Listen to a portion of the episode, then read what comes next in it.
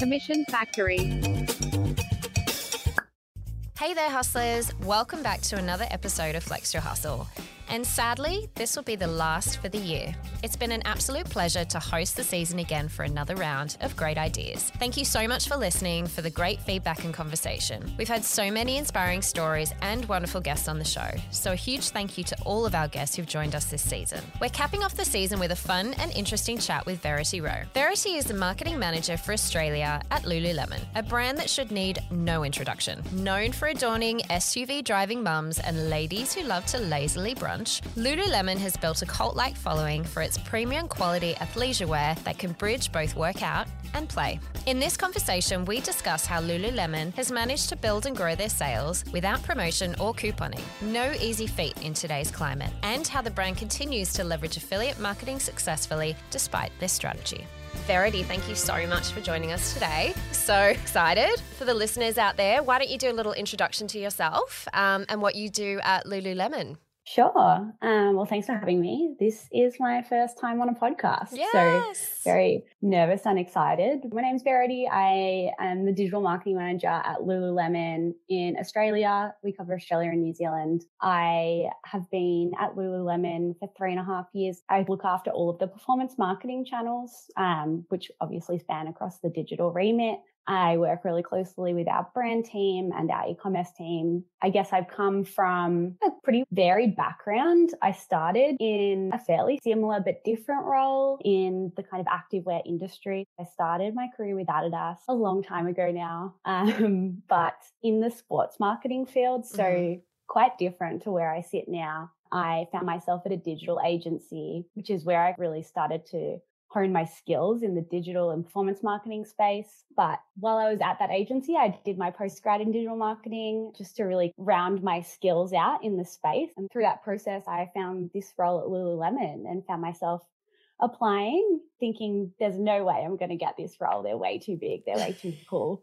But yeah, I managed to land the role myself and here I am. Congratulations. It's no easy feat getting into a really incredible brand like Lululemon, but obviously they've seen something in you, which we're going to talk about today because you really have made quite a transformation to the business and their marketing in the fairly short time that you've been there, right? You haven't been there that long. No, not really that long, although it does feel like an age. and so why don't we talk about it? When you started at Lululemon, obviously you've got quite a, breadth of experience. So, what was it like when you got in there? And especially with your background, what were the first things that you were thinking about? When I first started at Lululemon, I was the first internal hire in the Australia business for the digital marketing team. Previously, the digital marketing strategy and implementation had all been handled by agency or freelancers. I was really starting with a net new role and built the strategy from the ground up. So I was feeling overwhelmed and probably like I had a bit of imposter syndrome. oh, totally. I was thinking the same thing. I'm like, I would be so excited and pumped for it, but also terrified. That was probably the two biggest feelings I yeah. had when I first started. I was interviewing through the early months of 2020, so January and February. I didn't start until April. So the world had changed a lot mm. in the time mm. I got the offer and then actually started. So starting from home online, trying to make relationships with people across the business online was such an experience.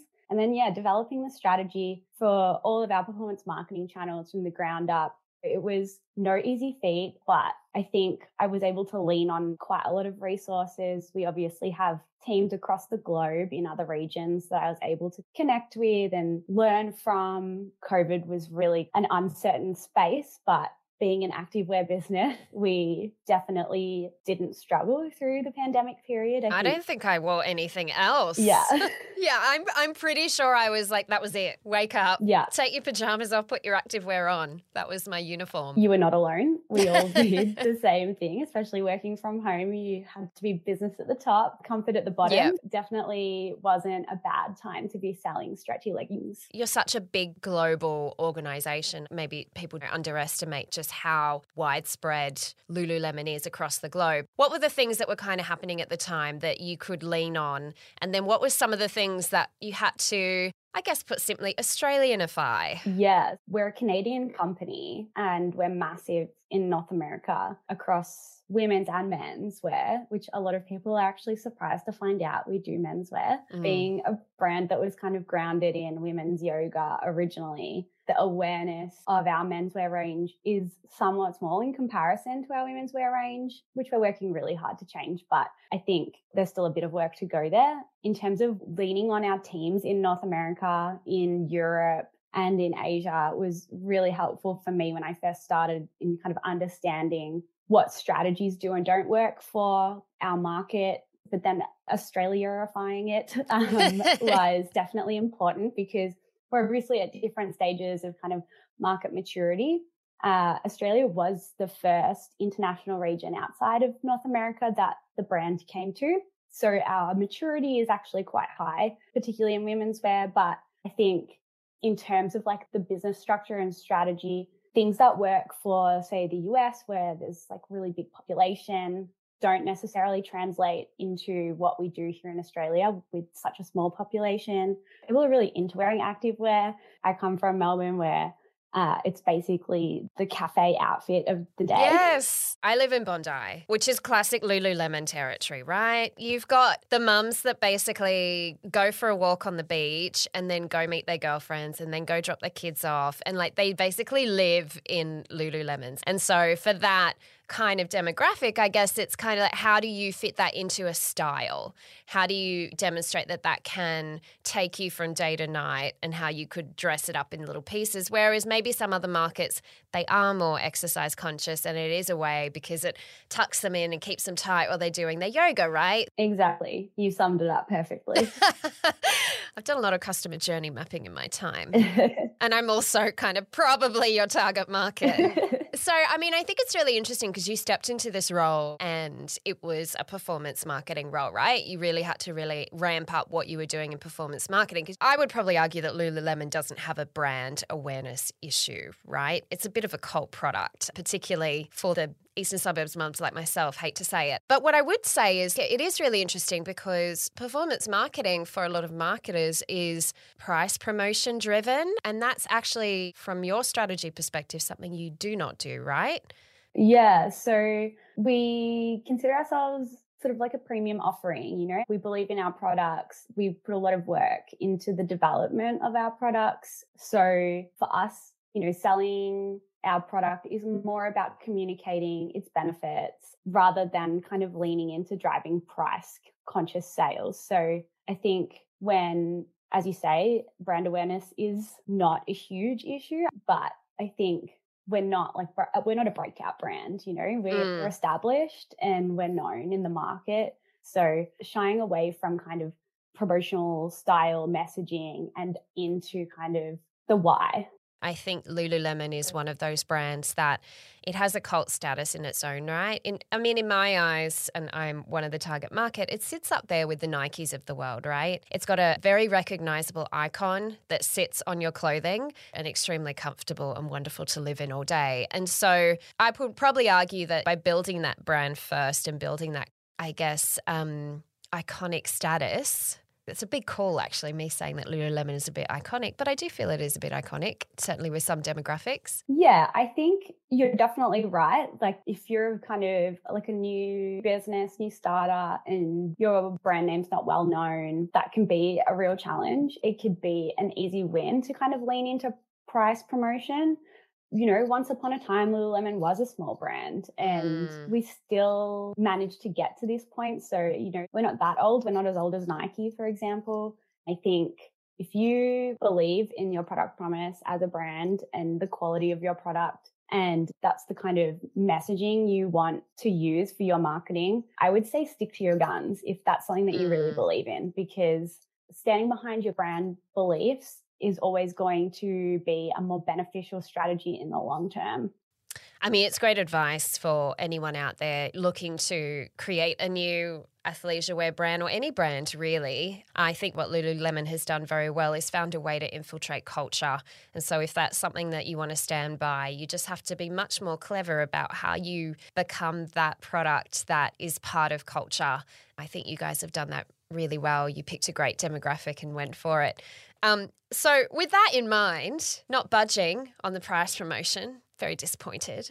Um, what does performance look like for you then? Yeah, so we obviously work across a real spectrum of channels. We're pretty much in every digital marketing channel that we could be in. So performance really, like if we zoom out, is filling the top of the funnel with prospective guests people who maybe have never tried our brand before but have heard of it. Maybe they've never heard of us. Maybe they're brand loyal somewhere else. I mean, it sounds so cliche and standard, but I think it really works when you focus on each phase and curating messaging. It's continuing to create a really premium experience after the conversion that drives someone to become a brand loyal guest in your database. So mm. I would say performance looks like a really healthy acquisition strategy and then also a really healthy retention strategy. And the two work together to continually grow your business. I've used that analogy a lot in the past of a leaky bucket. Yes. So, if you are not focusing just as much on your retention and your lifetime value of your customer, you're just going to continue to leak those customers. There's something really interesting that you mentioned when we caught up earlier about that customer journey and how you're personalizing the website experience. I think there's only a few brands that I generally see that are really going to the level that you guys are. So, can you share a little bit about that? Yeah, I mean, I think personalization is one of those topics. It's a hot topic in the digital marketing world. And I think it's one of those ones that goes hand in hand with privacy and understanding how your data is being used. For us, we have like a little fun quiz on our site, which will kind of ingest the information and spit out a recommendation, which is algorithmic led based on your answers. So if you get to our leggings page and you're a bit confused because there's so 17 many different black leggings on the site and you don't know the difference between yes. them. I mean, you wouldn't be alone. So I think that is kind of like a really simple way so to simple. ensure, especially for e-commerce where you don't have that ability to kind of talk with the retail team about what you're looking for. I mean, for us, it was like one way that we could bring that kind of store style experience to our e-commerce website. What I love as well is it recognizes that each of your customer is different. And so they're going to be using it in a different way. Some will really just want to use it to look stylish when they go have, you know, brunch with their girlfriends, whereas others are, you know, active. They're out there and they're, you know, at the gym every day and they want a really good quality legging that's going to last the distance. And so I think that's what I really like about that as well that it's recognizing not every customer is the same. You're not homogenous. You don't all just look for a black tie. Are you buying for an occasion? What's the weather going to be like there? Are you hiking or walking? Really tailored questions to get to the heart of what's going to be the best product. And as a consumer, it helps you make a decision more confidently. Exactly. And not to mention, you get all that incredibly rich information about who that customer is, what they like, how they use the product. You don't just have information on what they've bought, you've got what they're thinking and their intentions. Yeah. And that can customize everything from your CRM to more. So, you know, that data is really valuable. I'm going to switch gears though because I really want to talk about affiliate marketing with you. Yeah. Because you didn't really do affiliate marketing before stepping into this role, did you? No, I didn't. I was brand new to affiliate marketing when I joined Lululemons. When I first started, my manager said, Oh, like you've got all this great experience on performance marketing channels. By the way, you're also going to be managing our affiliate program. I thought, nothing like a challenge. Uh, I've always been one to learn. So first thing I did was jump onto Apple Podcasts and start listening to every podcast I could find about affiliate marketing. So I kind of feel like I'm paying it forward now by being here and talking to you about affiliate marketing. I love that. We are all eternally learning. And so it's totally okay to step into a role where you have to do something you've never done before. But I love that you just kind of leaned in and went, okay, I'm going to figure this out. So, what does the program look like? Without giving too much away, we're across the full spectrum of publisher styles. So, I would say when I first started, it was really easy to lean into kind of cashback because of the performance that you get out of it. I mean, you see the dollars rolling in and you're like, wow, this is great. The ROAS on this is so high. And when you look at the return on ad spend from the affiliate channel, you're like, wow, I could never achieve this in other channels. So it's really easy to lean into that kind of loyalty promotion promotional cashback side of affiliate marketing. And I think a lot of people who don't know much about affiliate marketing, that's all they see from this space. And it's really easy for I guess anyone who's not really close to the strategy of affiliate marketing to just assume that the only thing you can do in the space is offer cashback, which I think I would absolutely challenge. You know, we've seen a lot of success out of getting further into content partnerships you know, we work with a really robust number of content publishers on our program, and it's become a really important part of the strategy in terms of driving not only the conversions that come out of the affiliate channel, but also the brand awareness and the consideration component. So you do see a kind of full funnel strategy forming in the affiliate side, which I think a lot of people miss when they look at the channel. Yeah, and there's that brand alignment too, right? Because there are a lot of premium properties. I mean, you can get access to Are Media properties, you can get access to Qantas yep. rewards. Like there are a lot of premium spaces where you can still promote your product with an affiliate approach, which affiliate is really, it's just the way that it's monetized, really. I think in people's heads, they think affiliate, well, that's the way that it, my brand comes across, but it's not. There are a multitude of different ways. So, you know, there's a lot of great premium areas that you can align your brand with that are also premium brands, right? Absolutely. I mean, we have such great relationships with some of those publishers that you mentioned. And they really are premium brands in their own right. Brands like Qantas, Are Media, you know, they've got all those massive premium publishing houses that they work with, which you think of magazines that you would only dream of getting into. And this is a really easy way to get your brand into a magazine like Vogue, for example. So being able to kind of lean in and reach those spaces that maybe a PR team might not even be able to get you into from an earned pickup has been a real eye opener for me in this space. And again, I think that comes down to the conversation we've been having about culture, right? So I've worked in publishing houses. I've actually worked at Are Media. And the thing that we used to say when we were there was that we define culture in that business. You know, like magazine editors have to yeah. think three months ahead because that is the deadline where you have to get all your content in for it to be published physically. And so they're not reporting on trends, they're setting trends. They're saying what it's going mm-hmm. to be in three months' time. And so, you know, if you are a brand that wants to get into culture, this is a fantastic way of doing it because you're only paying for a sale that comes as a referral from that publication. So, from the start of where you're at now to where you started, how's your perception changed on a affiliate marketing? Oh my gosh, it has completely transformed. I would say my initial understanding was so limited. I came really from that traditional digital marketing background. I was pretty much just, you know, Google and Facebook. So this was just such a whole new world. And when I kind of dove in and started learning, you know, I, I really have to throw out a shout out to Kate from Commission Factory, Yay. who really helped kind of guide my understanding of the channel. I think we were kind of really stuck in that loyalty and promotion side of affiliate marketing early on.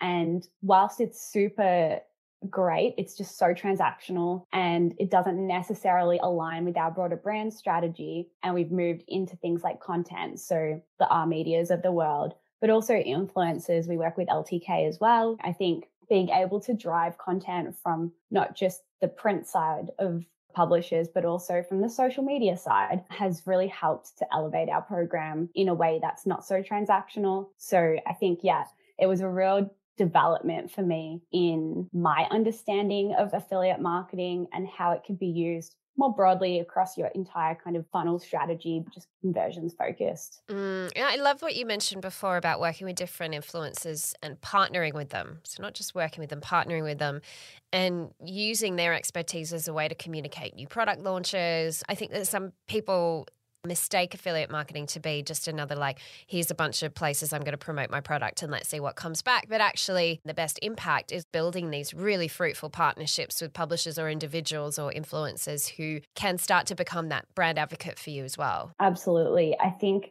the influencer space you could have a whole podcast on mm. that as well um, because I think it drives so much more authenticity from like an influencer perspective when you create relationships that are more ongoing versus like a one and done style partnership. Yeah. And I think from a consumer perspective, when I see influencers who promote just any old brand and they just are like one, then the next one, then the next one, Shocking. It just doesn't really communicate like a strong message to me. So Mm. I think that the influencer world has changed so much in the last 10 years. I think people kind of see through that one and done style of influencer marketing and they really latch on to the specific influencers or creators that they like to follow and the ones that they trust. Yeah, I think the affiliate approach is a great way to get into the influencer marketing game rather than looking at a reach perspective because it doesn't matter. You can hit a great influencer, but I mean, I'll use an example. I saw one the other day Melbourne mother, beautiful home,